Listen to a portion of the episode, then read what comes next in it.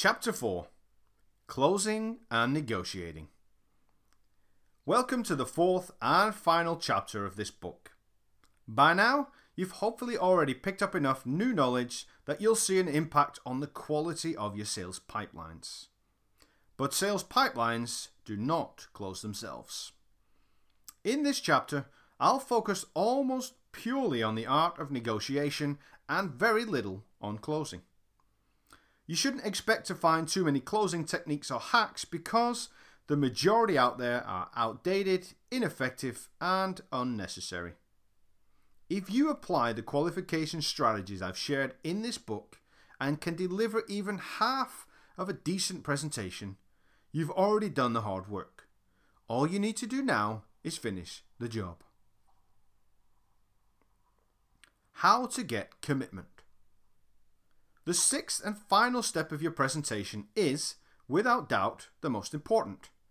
It's where you must get the commitment from your prospect. Most salespeople are too afraid to ask for the commitment. They fear ruining the rapport and frightening off the prospect. In fact, most end meetings with a verbal agreement to conclude the next steps via email, followed by a sheepish question like, When can I call you back? or Is it okay I call you next week to follow up? If you use any of these strategies, you'll lose control of the sales process. As a result, you'll engage in a classic game of cat and mouse chasing your prospect for their decision. Not good. Whether the objective of your meeting is to get a signed contract, verbal agreement, or schedule another meeting, you must not end the meeting without getting commitment on two things. First, you must get commitment that your prospect sees the value in your solution. The value on offer must outweigh the financial investment required for the sale to happen. If you've used heat check questions throughout your presentation, you should already have a notion of whether or not your prospect sees the value, but you need to confirm this again once they've heard the financials involved. As mentioned earlier, you must always ask your prospect, How does that sound after presenting your pricing? This is the only chance you'll get to assess how your prospect honestly feels about your solution. You must ask the question, shut up, switch on your senses, and wait patiently for a response. Pay particular attention to how quickly or slowly your prospect responds, to the speed and general feel of their tone, and pay close attention to the words they use. At the same time, you must also be aware that the same words, said in a contrasting tone, can mean entirely different things. For example, if your prospect responds with a slow, hmm, yeah, it looks good, it could be cause for suspicion. Whereas a prospect using the same words in a faster, more positive tone should give you a more optimistic feeling. In my experience, most prospects will give a positive response to your heat check question at the end of the presentation. They will tell you your solution sounds great and has some really nice features and so on. But nice doesn't sell things. Remember, your prospect would often rather deceive you than risk hurting your feelings by telling you that your solution stinks. So, regardless of the response, challenge it. If you get a negative response, challenge it. If the prospect sounds unsure, then state this to them by saying, You sound a little unsure, followed by silence. This will usually prompt the prospect into elaborating a little. If you get a positive response, challenge that too. In fact, challenge it just as much, if not more, than a negative response. Below is an example of how such a conversation might sound. So when you ask, How does that sound? Prospect responds very quickly with, It sounds really great. You could respond by saying, What part in particular do you see the most value in? Let's say the prospect responds by saying, We love the online editor. You can then respond by saying, How will that help you specifically? The prospect may respond by saying, It just makes the process so much faster. And then you can use a question such as, So it will save you time and increase productivity then? Hopefully, the prospect will then respond by saying, Absolutely. Now, this approach may frighten the life out of you, but it's all just part and parcel of getting total confirmation that your prospect sees honestly the value in your solution. The other thing you need to get commitment on, once you're positive your prospect has no issue with the financials, is that you must get concrete commitment on what happens next. As mentioned earlier in the book, providing you've asked about how the decision process works, your prospect should have already told you most of the next steps. Now, the second your prospect confirms they see value, you must go into an assumptive closing mode and take complete control over the final part of the meeting by using the information they've given you to get commitment, which may sound as follows. That's great news. So, I guess the final steps then are that I'll send you a written proposal later on today. You'll then present that to your boss on Monday next week. Assuming he approves, you'll need to get that signed off by your finance director, which you said usually takes around seven days. So we should hopefully have the approval on the proposal no later than a week on Monday. Does that sound about right? Upon confirmation, great. Then I'll give you a call on Tuesday to make sure that everything's on track and hopefully we can start the onboarding process. Does the morning or afternoon work best for you? It's critical that you're assertive when confirming back these next steps and do not allow your prospect to dictate what happens next. At this point, your prospect may try to stall you by saying, We'll be in touch when we've made the decision. There's two potential ways you can handle this. The first one, hit them with a quick rebound question and ask them, What makes you say that? in a slightly shocked tone. They will then usually explain why or withdraw their suggestion and agree to your proposed follow up. The second one, Ask if they're saying that because they're concerned about something happening that may interrupt the approval process.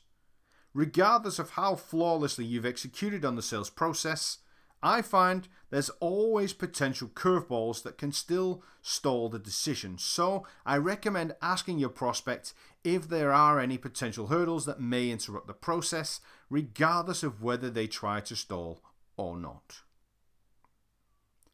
How to get the signature.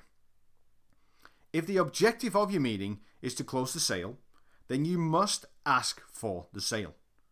This is, without doubt, the most nerve wracking moment of the entire sales process. You may find yourself paralyzed with self doubt, fighting the internal voice in your head what's asking, But what if they say no? Only a calm and confident head will get you past this mental block. But a closing checklist may also help. There's two types of closing checklists. There's ones for your eyes only, and checklists that you can run through with your prospect. The checklist for your eyes only may typically include the internal steps you go through to close a sale to ensure your deal gets approval by your manager, along with some closing techniques to assist you along the way. However, a checklist you can run through with your prospect is by far the best option. This checklist is otherwise known as the contract, or even better named as the paperwork. If you turn up for a meeting with the objective to close a sale but do not bring along the paperwork, you can walk away at best with the dreaded verbal confirmation your prospect will go ahead. Having worked in new business sales for so many years, both as a salesperson and a manager, I can assure you that an opportunity sitting in the verbally agreed stage is the most dangerous one of all. Sadly, a verbal agreement isn't treated in the same loyal way as a gentleman's agreement was back in the 19th century. For the sale to be considered closed, you must get it in writing. If you're meeting face to face, bring the paperwork or order form. If you're meeting online, ensure you have the paperwork ready to send and complete in a digital form. The paperwork is by far the best weapon to pull out when it's time to close the sale. As soon as your prospect gives you the commitment on the finances involved and the value they see, respond by saying something like, Excellent, that's great to hear. If it's okay with you, then I'd like to quickly run over the proposal to make sure we've covered everything you need and not made any mistakes. At this point, you should begin running through the entire proposal, confirming such things as the selected package, included features, number of users, payment terms, contract start dates, and anything else you need in order to fulfill the paperwork. When this is done, confirm with the prospect that they're happy with everything and instruct them on what they need to do in order to go ahead, whether that's signing on the dotted line or replying to your email with acceptance. Your confirmation could be worded as follows. Great then. Well, if you're happy to proceed, then all you need to do is respond to my email with the words I agree and we can get your account set up right away. The above strategy may be too long winded if you work in transactional sales. If this is the case, I would just advise you to get on with it and just ask the prospect, would you like to go ahead? As soon as they confirm they see the value, or skip asking altogether and just use an assumptive closing techniques along the line of one of these examples. Would you like to pay via credit or debit card? Which address would you like the product to be shipped to? What start date would you like me to put on the paperwork? Who should we contact regarding onboarding? Whether you work with transactional sales or not, the importance of sales silence at this point is more critical than ever. There is nothing more painful than witnessing a salesperson close a deal only to talk themselves out of it because they couldn't shut up. How to negotiate mutually beneficial agreements. When you heat check to see how your prospect feels about your solution, or when you hand them the pen to sign the paperwork, there's a chance they may catch you by surprise and begin to negotiate. When I started building my first workshop on sales negotiation, I was surprised by the high number of courses and workshops that were available. The biggest shocker, though, was discovering that they were almost all designed for two scenarios. Firstly, negotiating pay rises with your employer, and secondly, negotiating terms and prices with a supplier. And it made me wonder if sales prospects were better trained in the skill of negotiating than most salespeople. It made a lot of sense when I thought about it. I've been in and witnessed so many negotiations during my career, and they almost always end in one of two ways. Either the customer wins the negotiation and the sale is closed, or nobody wins the negotiation and the sale is lost. The salesperson rarely wins both the negotiation and the sale. Whether you love it or hate it, if you want to be world class at sales, you're going to need to get good at negotiating mutually beneficial agreements. This means closing sales that are good for you, your company, and your clients. You must always aim for a win win situation for some important reasons. Firstly, if you charge your clients a high premium for an average solution, they will have zero tolerance for any imperfections, and as a result, your customer service or support teams will dislike dealing with your clients, who in return will become dissatisfied. Secondly, if you give a hefty discount to win new business, your client will come to expect the same when renewing or buying from you again. This will infuriate your account managers or retention teams and make it impossible for you to make any real profit from repeat business. You'll also run the risk of your client spreading the word of what a great deal you gave to them. Thirdly, in my experience, the clients who pay the least are almost always the worst. They're resource heavy, resulting in your company making little profit from the initial sale. These clients often also expect the same level of service as your enterprise customers do. When dealing with these high maintenance clients, your tolerance levels will quickly dissolve, especially after they've paid their invoice. The client will justify their high demands due to the premium investment they made, and you'll justify your refusal to meet those demands due to the heavy discount you gave them. Either way, both parties will justify their actions in a way that doesn't relate to each other, and the relationship is doomed from the beginning. It's important to always look at the things from your client's perspective and point of view. You may feel like they paid a ridiculously low price, but maybe they never really had the budget for your solution in the first place, so the investment to them was a big one. Mutually beneficial agreements are the key to creating long lasting relationships with your clients. They result in happy customers, motivated employees, and higher revenues. Negotiating with children. Since becoming a father for the first time back in 2010, I can honestly say my sales and coaching skills have been put to the test on a whole new level. I remember being in a negotiation scenario with my son Alexander back when he was five years old. He was going through, let's call it a testing phase, and I'd been strategizing with my wife the night before about how we could best handle his temperament in certain situations. The following evening, I got the chance to apply that strategy. We've always had a set bedtime routine in the evenings with Alexander. We aim to have him ready and in bed by 7 pm, which means we've to get things rolling by around about 6:30 pm to leave room for the explosive reaction what comes. Part of our new strategy was to give Alexander a short pre-warning 5 to 10 minutes before the bedtime routine was to begin. And this was where I began. On this particular evening, Alexander was happily playing with his toy cars in the hallway. I approached and gave him a pleasantly toned warning. Five minutes before it's time to get ready for bed, Alexander, I said. Five minutes? That's not much, he yelled. Luckily, Alexander wasn't quite at the age where he fully understood time, but he was at the stage where he would negotiate everything. Okay, then, I said. You can have two minutes. Knowing full well his response would be to negotiate an extra minute or two. As expected, he settled for three minutes and continued to play. Phase 1 complete.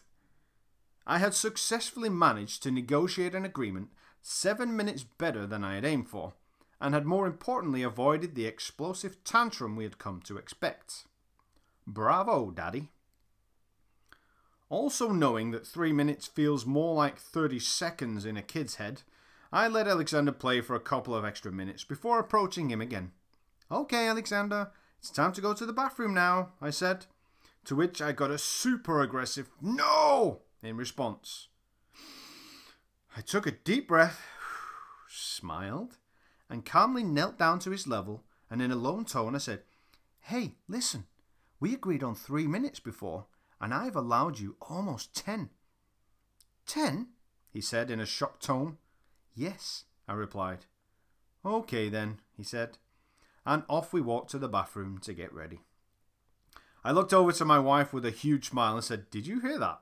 I'll be using that one again next time. The negotiation was complete. Both parties were happy, and I had a successful recipe. Or at least I thought so. A couple of days later, I found myself in a very similar situation. Alexander had just started playing with his building blocks in the living room, and I calmly walked in, fully prepared for action, and gave him his 10 minute warning. Only this time there was no further negotiation.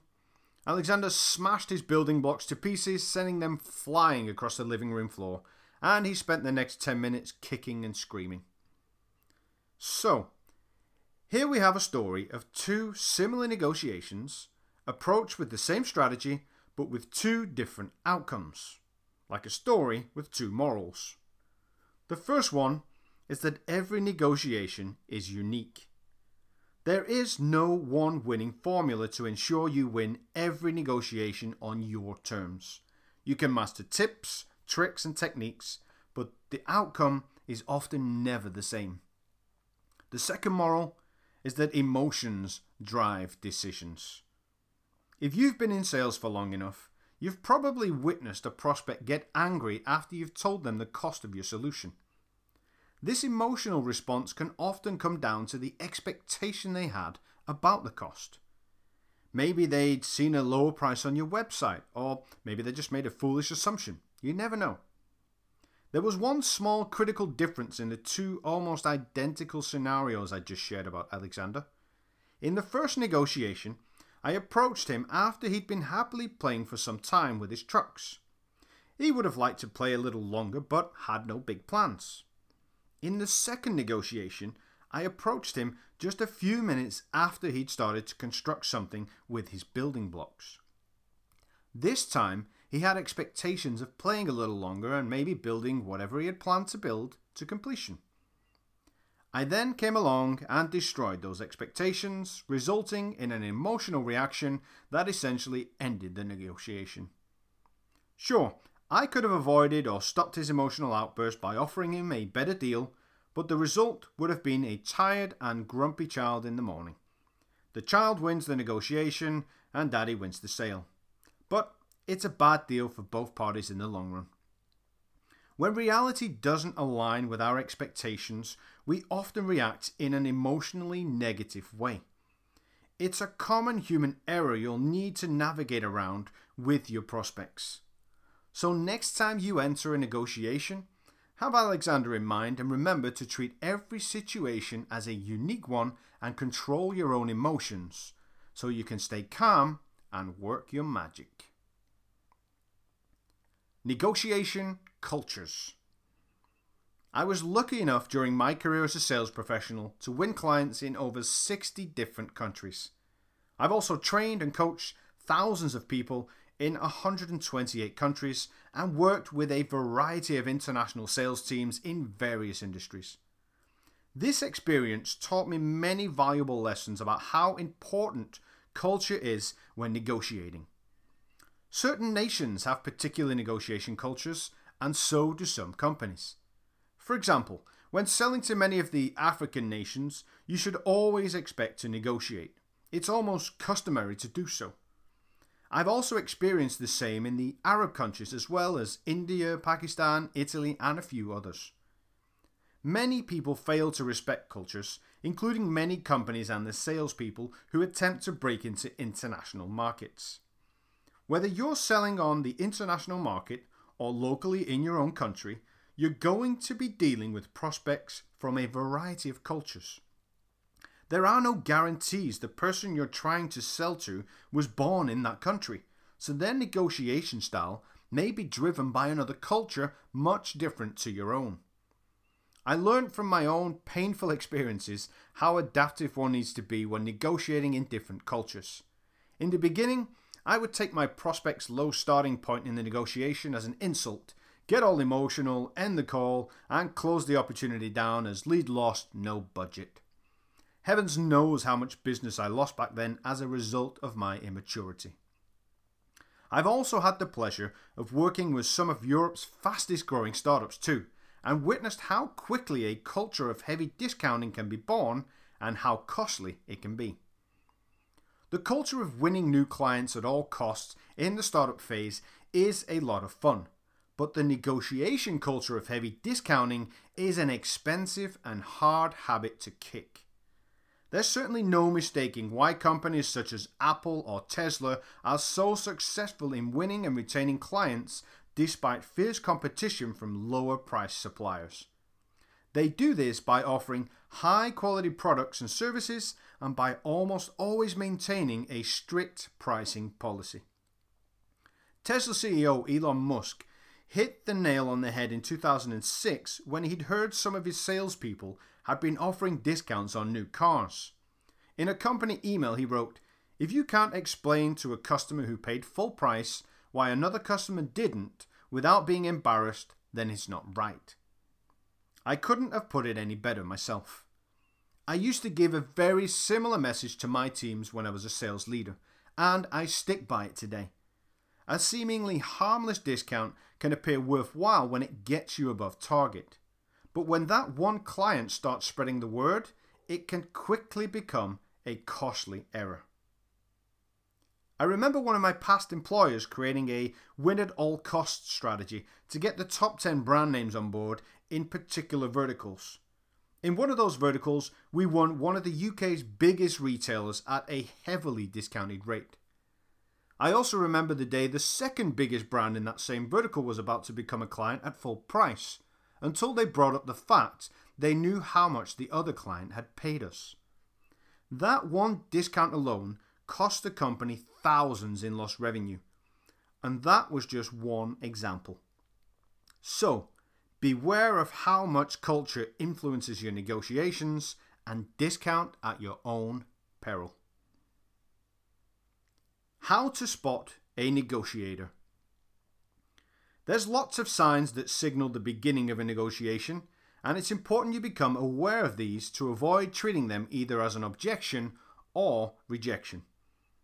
In my experience, the signs commonly used by the prospect to try and negotiate a better deal are as follows 1. The prospect may send you clear buying signals. A well oiled negotiator knows how the seller's brain functions.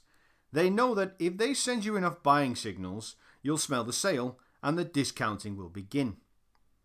During my live sales negotiation workshops, I often show a picture of a cute, fluffy teddy bear. The bear is meant to resemble that fluffy feeling you get in your stomach when you think you've hooked a prospect who sounds ready to buy.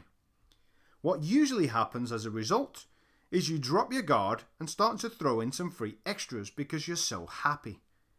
By this point, the prospect has you in an entirely vulnerable position. You must pull yourself together next time you feel that fluffy feeling. Your prospect's flirtatious buying signals can be nothing more than a way of buttering you up to see what deal they can get.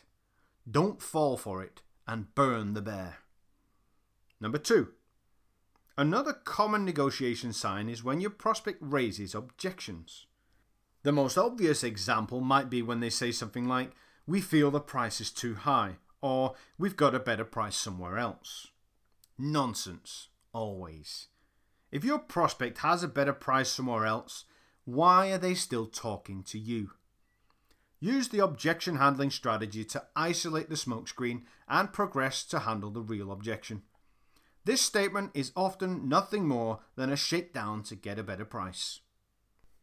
Number three, I've worked with a lot of software companies during my time, and another common smokescreen objection that can signal the start of a negotiation is when a prospect starts to nitpick about certain missing features. The average salesperson usually has a good comeback. They promise to speak to the development team to get the feature in the next release or come up with a perfect workaround. Smart enough, but a complete waste of time. When your prospect starts to nitpick, especially on multiple occasions, use the objection handling strategy to isolate the smokescreen again.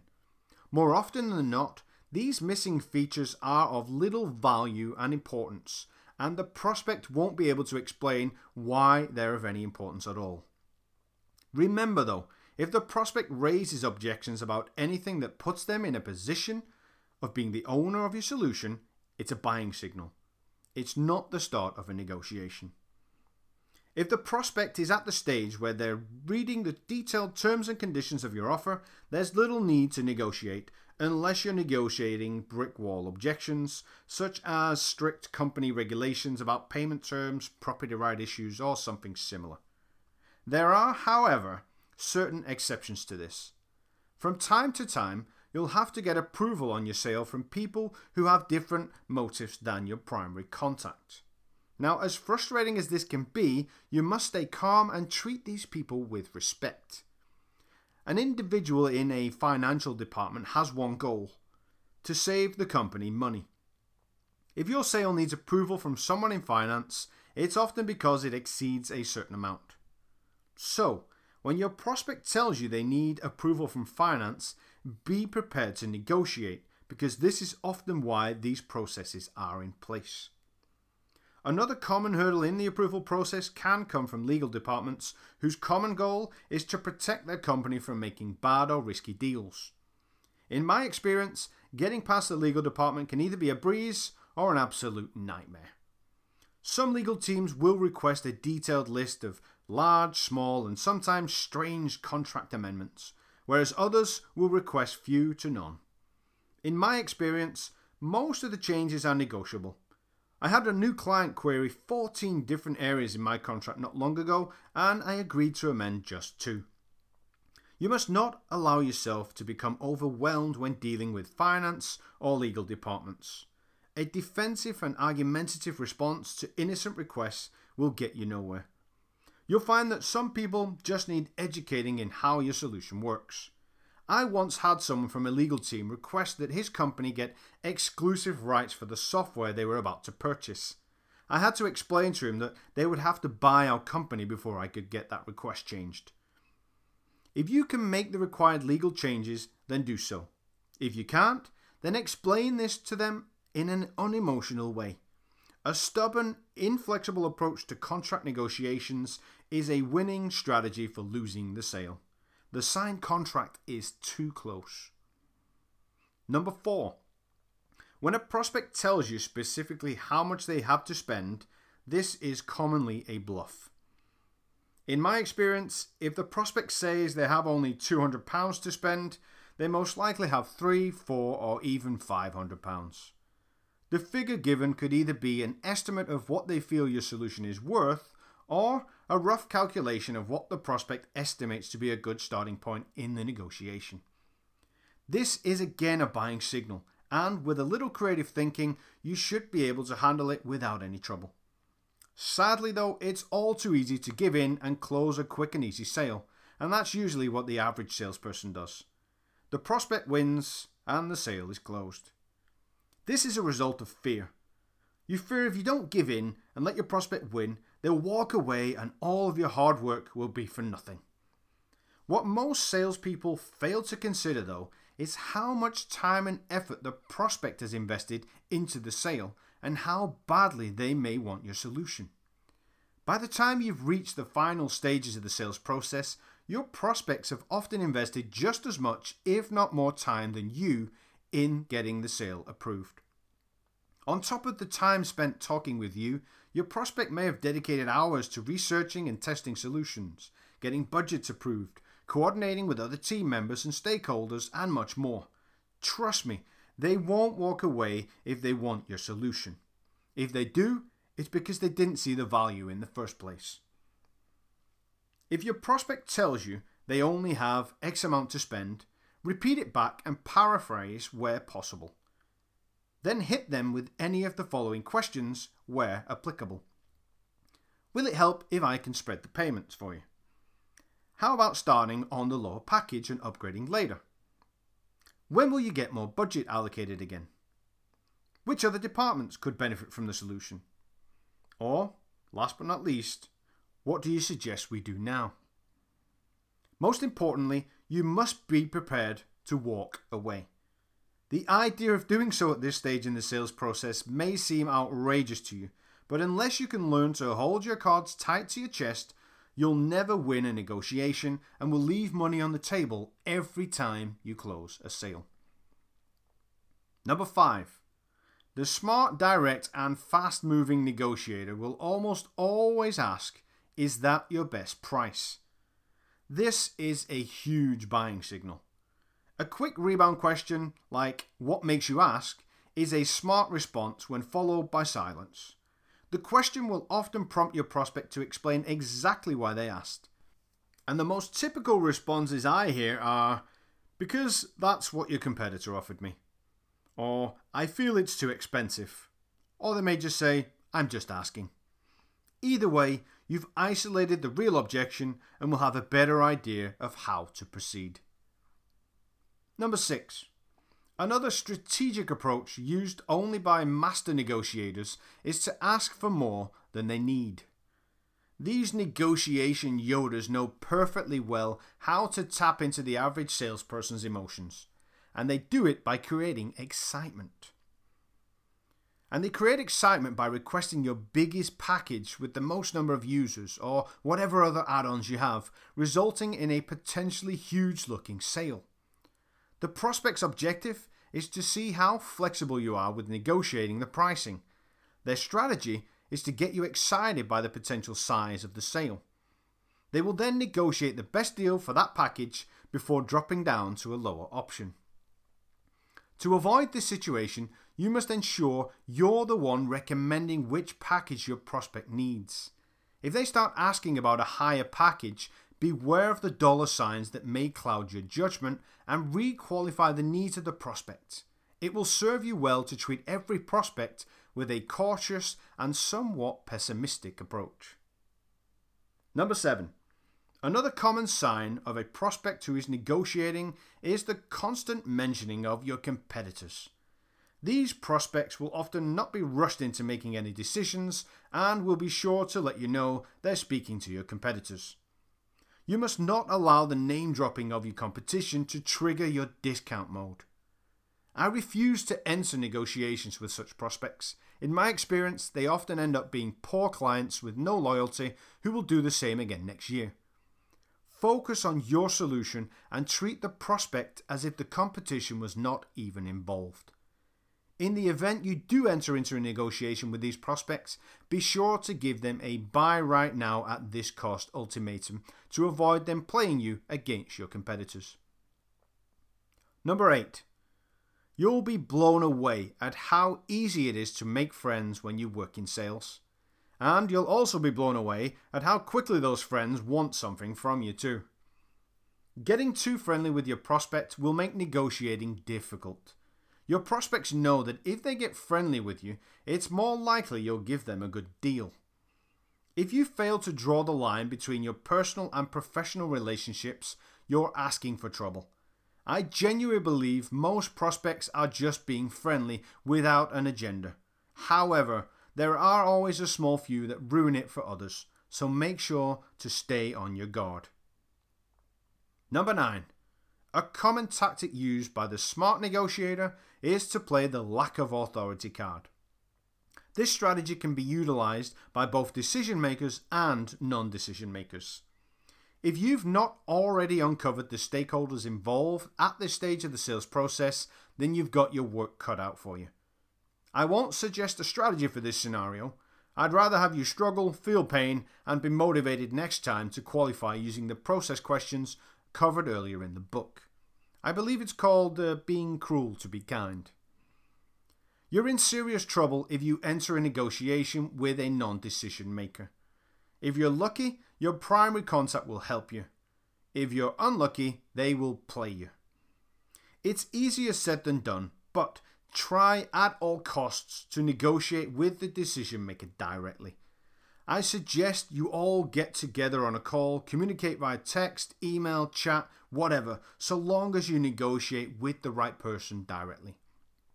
When you negotiate via a go between, it prolongs the process, gives more power to the decision maker, and leaves you in the dark about how your opponent is feeling emotionally. It's important to know if your last offer enraged them or not before making your next move. If you know or have a suspicion you're already dealing with the decision maker, this could be the start of a negotiation or it could be a stall. A prospect who feels pressured into making a decision may pull the I need to speak to my partner strategy as a way of buying more time. This is good. It tells you their brain is in full working order and they need a little time to ensure they're not making a rash decision. If you're selling a fluffy, nice to have solution, you may be in trouble here though. If you give your prospect time to process their decision, it's likely they'll disappear, never to be seen again. But if you believe your prospect can get value from your solution and you feel you've done enough to earn the right to ask for the business, grab their tail and pull them back in. Ask them a question such as Apart from the final sign off, is there anything else that's stopping you from going ahead today? What you want to do now is take them through those commitment steps again, ensuring they see value in your solution. If you sense pricing is a concern, bring it up. Ask them if the payment terms are in line with their company policy or expectations. There's plenty of ways to fish out the real objective behind the lack of authority card but if you truly know you're dealing with someone who can sign off, it's time to get cheeky. The best and most direct way of cutting to the chase is just by saying, You're not saying that just to get rid of me, are you? You must say this in a direct yet friendly tone, and it must be followed by an instant silence so you can monitor how your prospect responds and decide on what to do next. Most salespeople fear using this approach with gatekeepers, let alone decision makers. They fear the stakes are too high at this stage of the sales process, but I can tell you from personal experience, I've used this approach time and time again during my career, and it separates the real prospects from the potential time wasters every time. Your prospect will most likely respond in one of three ways. They'll either laugh and likely begin to negotiate, or they'll innocently and repeatedly confirm they're not trying to get rid of you, which can often signal guilt or they'll respond angrily and the call will end shortly after, in which case they've just saved you some valuable wasted time. Fear will hold you back in sales and in life. If you lack the confidence and ability to call your prospects bluff, you'll lose the negotiation every time, even if you win the sale. If there's one strong belief you should have when negotiating with the decision maker, it's that if they're negotiating for your solution, it's because they want it.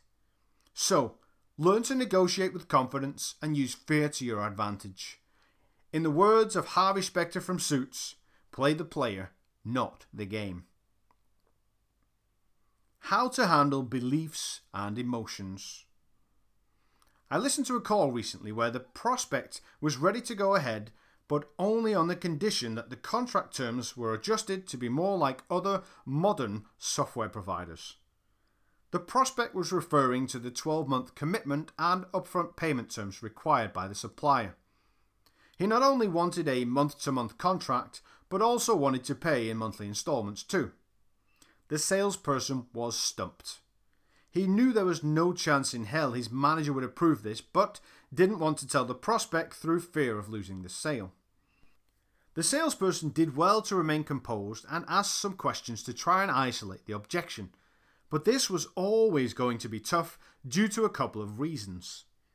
The first one is that the salesperson had not picked up on the fact that he was not dealing directly with the decision maker.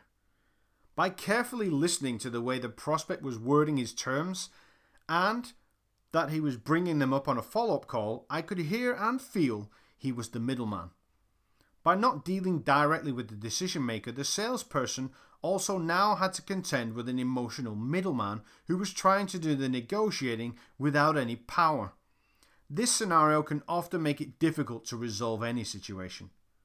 The second issue was that the hidden decision maker obviously had a firm belief about how software terms should be, which was made clear in the hard tone in which his objection was relayed. Challenging people's beliefs can be a dangerous game. If not done with a cautious and professional approach, the emotional reaction will make negotiating impossible. As a coach, I challenge people's beliefs on a daily basis. It's often not an easy job and can sometimes take multiple sessions to achieve but the breakthrough session always makes it worthwhile. In my experience as a salesperson and as a coach, strong beliefs often come out of fear. So rather than trying to challenge the belief of your prospect, try to investigate into its root cause.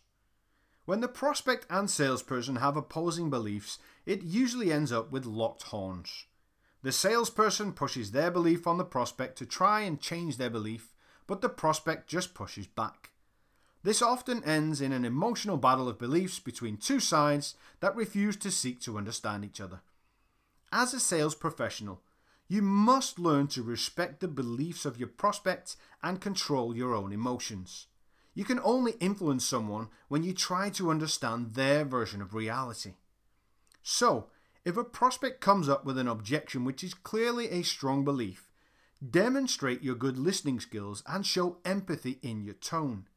Ask questions to get the prospect to elaborate on where their belief comes from and dig deeper into the past to try and source the root cause.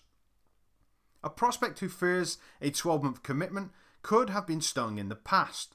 So, listening to you ramble on about why you have a 12 month contract in place isn't going to change that belief. But maybe offering customer references or referring to your credible investors will act as a more important safety net what will work. Another common root cause of beliefs can be word of mouth. Try and think how many products you wouldn't consider purchasing purely based on the word of someone else. For some people, this belief could be driven by parents, whereas others could be driven by something they half read once in an online forum. Whatever the belief, and however deep the root cause, you must put aside your views, respect those of your prospect, and master your strategic questioning techniques to learn how to influence people to your way of thinking. When to begin the negotiation. Most negotiations happen at the end of the sales process, either when you discuss pricing or after you send a proposal. As a salesperson, you can be ready for these negotiations by preparing your responses and learning new techniques. But this will only work to a certain extent. The ultimate preparation is understanding that the negotiation begins from the first contact you make with a prospect and ends when the customer pays their invoice. You must negotiate until the money is in the bank. Too many salespeople make the mistake of leaving themselves short at the negotiation stage. They hint at discount too early, offer the best deal in the first proposal, and genuinely think that honesty is the best policy. A prospect who knows what they want will begin to negotiate early in the sales process. These negotiation masters are great at being your best friend, tactical in how to ask for various pricing options, and ruthless when it comes to finalizing the deal. As already mentioned, some prospects will push you for pricing information early on, and others will start to nitpick at your missing features. These tactics are often just all part of their game plan to weaken your defenses. Most salespeople fall for these tricks time and time again, feeling almost guilty and obliged to give the prospect the best deal possible to get them to sign the contract.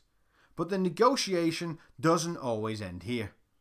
I've witnessed plenty of scenarios where the signed contract was in place, the invoice was sent, but the negotiations were not yet complete. In larger organizations, there's often a lot of departmental structure and policies in place. Sometimes your primary contact knows how to navigate these, other times they don't. I once spent several weeks chasing an unpaid invoice from a very well known brand in the United States, only for their accounts payable to attempt to renegotiate the payment terms when they finally bothered to respond.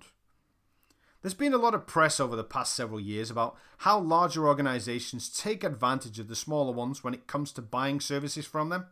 A lot of it criticizes these organizations, and as a salesperson, I can honestly say it used to drive me crazy until one day I decided to put a stop to it by playing them at their own game. That large organization I mentioned earlier were already 10 days overdue on their payment when their accounting team said to me, Unless we can pay with American Express, you'll have to resend the invoice and go through the 45 day payment period again. I took a deep breath, remained calm, and built up the courage to say, If you can't pay via debit or credit card today, we'll have to deactivate your services right away. It was incredible how quickly someone just happened to find a MasterCard that could be used right away, despite claiming in our previous conversation they didn't have one. To succeed at every level in a negotiation, you have to be prepared to lose the sale. If you do not stand firm with your terms, people will take advantage of you and you'll never fulfill your financial potential. Start every sales conversation with negotiation in mind and you'll outwit even the best negotiators. Part of your preparation for negotiating is your qualification strategy. If you follow the guidance in this book, you'll always qualify the real needs of your prospects and fully understand how important those needs are, giving you the upper hand every time. If you allow the prospect to bully you into rushing through the sales process and skip these crucial qualification steps, you'll be left butt naked with no defense. There are no fast, easy sales. You must follow the same rigid steps of the sales process every time to ensure you're ready for every negotiation scenario. The happy medium. Whether it's Del Boy from Only Fools and Horses negotiating the best deal on some dodgy briefcases, or Martin Luther King negotiating for civil rights. There's always been an unwritten rule that a negotiation can be agreed when both parties meet in the middle. Maybe it was my mother always taking me to flea markets on a Sunday, or maybe it was something else. But I always knew from a young age that if I wanted five pounds, I should ask for ten. When I was around 10 years old, I used to go sifting through the stinging nettles at our local golf club every weekend to find the stray balls, which me and my best friend Sean would go and sell to the wealthy guy who lived on the estate around the corner. After just a couple of negotiations with him, we learnt pretty quickly to sit down and calculate what he would offer us before knocking on his door, so we could better prepare for the next negotiation and meet somewhere closer to the middle. So, if there is an unwritten rule that all negotiations should end in the middle, and a 10 year old boy like I was knew how to master using it to my advantage, Why is it that most salespeople fail? To find out your average order value, calculate the amount of revenue you've made and divide it by the number of deals. To calculate your happy medium, you need to work out the middle ground between your most expensive solution and your least expensive solution. For instance, if your most expensive solution costs £50 per month and your least expensive costs £20 per month, then your happy medium is £35 per month. Now, I've done this exercise with almost every client I've worked with, and never once has the average order value been close to the happy medium. In fact, it instead always seems to land on the middle ground between the happy medium and the least expensive solution. And this is for one reason. Almost all salespeople start at the happy medium because they're afraid of trying to sell their most expensive solution for fear of frightening off the prospect. As a result, the prospect always gets a great deal at a rate 25% lower than it should have been. Start high, end happy. As a manager, I always used to teach my sales team to negotiate with everything apart from money. If you can do that, I told them, you'll increase your order values. It's easy to forget all of the different negotiation tools at your disposal, but discount seems to be the only one that most salespeople have been taught to use. It is absolutely crazy. Negotiating is like a game of cards. You or your company get to choose those cards. Then you need to keep them close to your chest and use them if and when needed. Apart from cost, Think about what other elements of your solution you can use as a negotiation tool. What options can you offer your prospect that doesn't cut into your profits? It's not always easy to think out of the box on this one, so let me throw a few ideas your way. Number one, payment terms. Most companies offer the option to pay up front, monthly, or quarterly. You may also have the choice to offer 30, 45, or 60 day payment terms or something. Or you could offer the option to delay the invoice being sent, thus offering a free period of usage. One of my favourite and probably one of the most effective strategies is the option to provide a discount for upfront payment. But to make this work though, you must increase your pricing by 20% if the prospect wishes to pay monthly. This way, you don't lose 20% of your profit if they pay upfront. So, if you offer a solution that costs £600 per year, quote your prospect that figure, and if they ask to pay monthly, increase the cost by 20%, making it £60 per month and totaling £720 per year. You'll find that most prospects will choose to pay upfront and save the £120. While we're on the subject of monthly and annual pricing, I would also like to highly advise you to avoid using the method of quoting monthly figures to your prospect if you require a 12 month commitment with upfront payment. Misleading your prospects will only infuriate them and potentially lose you the sale. If you require such terms, you must state your price annually. Do not tell someone it's £10 per month if they must pay £120 upfront. It's just stupid. Number two, contract length. If you sell a solution that requires a period of commitment, play around with this and consider adjusting your price to reflect the duration of the agreement. For example, if you have a prospect who doesn't want to commit to a 12 month contract, offer them a 3 month option with a substantial hike in the cost. You'll find that most prospects will reconsider the 12 month commitment rather than throw money down the drain. Some prospects will also have a fear that their price will increase in the second year of their agreement. You may feel obliged to add a term in their contract term that promises this won't happen because you can smell the sale. However, offering a 24 month package to retain the same rate is a much better option that will satisfy the prospect and result in an ideal win win scenario. The third option features and packages. Most prospects want the best package with the most features, even if they don't need them all. Be sure to use the option of moving your prospect either up or down in the package options or consider stripping out some features to test their resolve on the cost. For example, If your prospect tells you they can't get the budget approved for your most expensive solution, suggest they start on the lower option with the possibility of upgrading at a later point, but be sure to mention what they will lose in painful detail.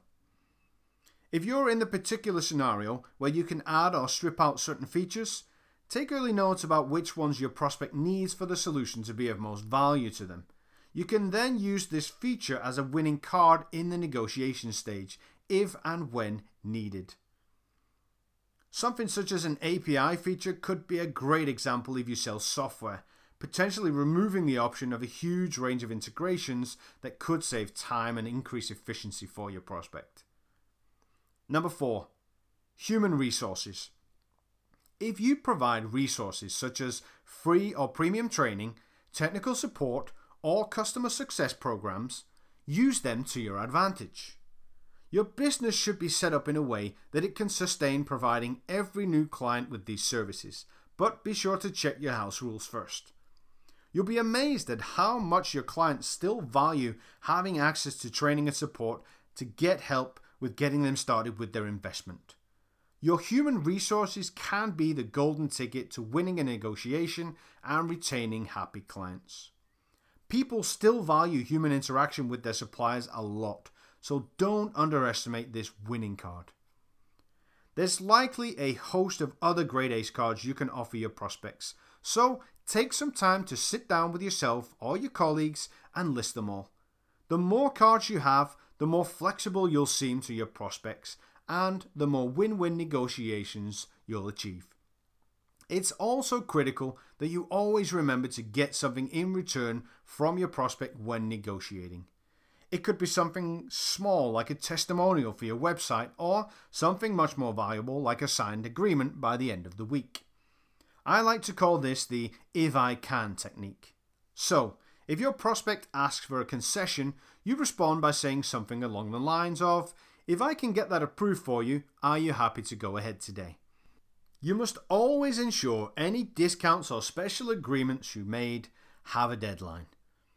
I've also found that having a non disclosure term in your proposal that states your prospect cannot disclose the discounted offer to anyone is a brilliant psychological trick that can create urgency by making your offer appear unique.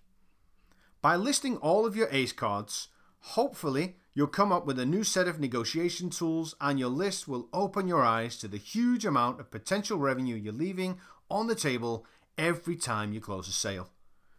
Your ACE cards are not only negotiation tools, many of them are potential add on options that you should include in your proposal for those prospects who need them to.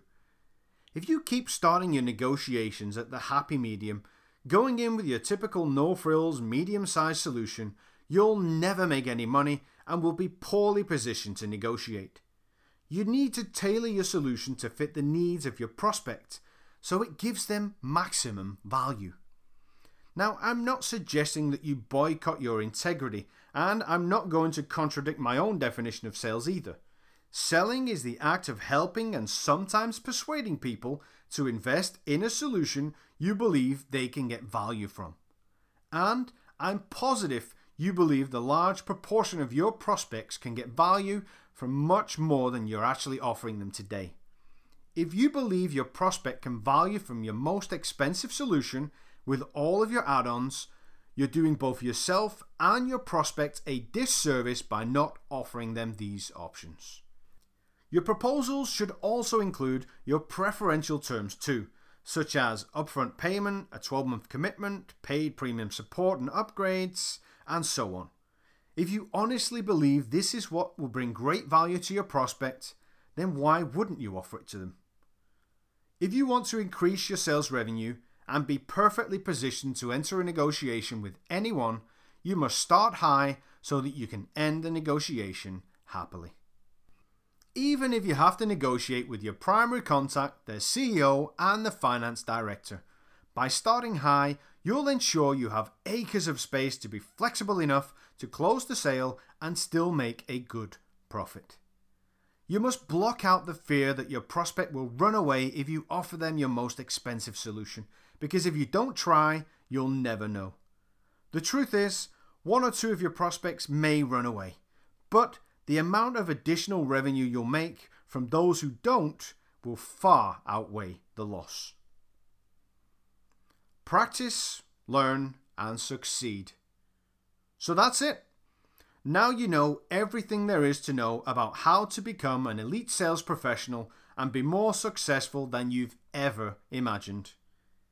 It takes a flexible, ambitious, and determined individual to succeed in sales, and those in sales understand that the pain of failure is just a part of the journey to the top.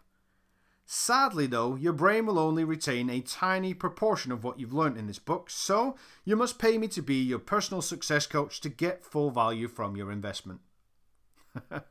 only joking. Although I would love to have you as a client, there is another way to get maximum value from this book. The tips, tricks, strategies, and techniques I've shared with you are the result of many years of learning.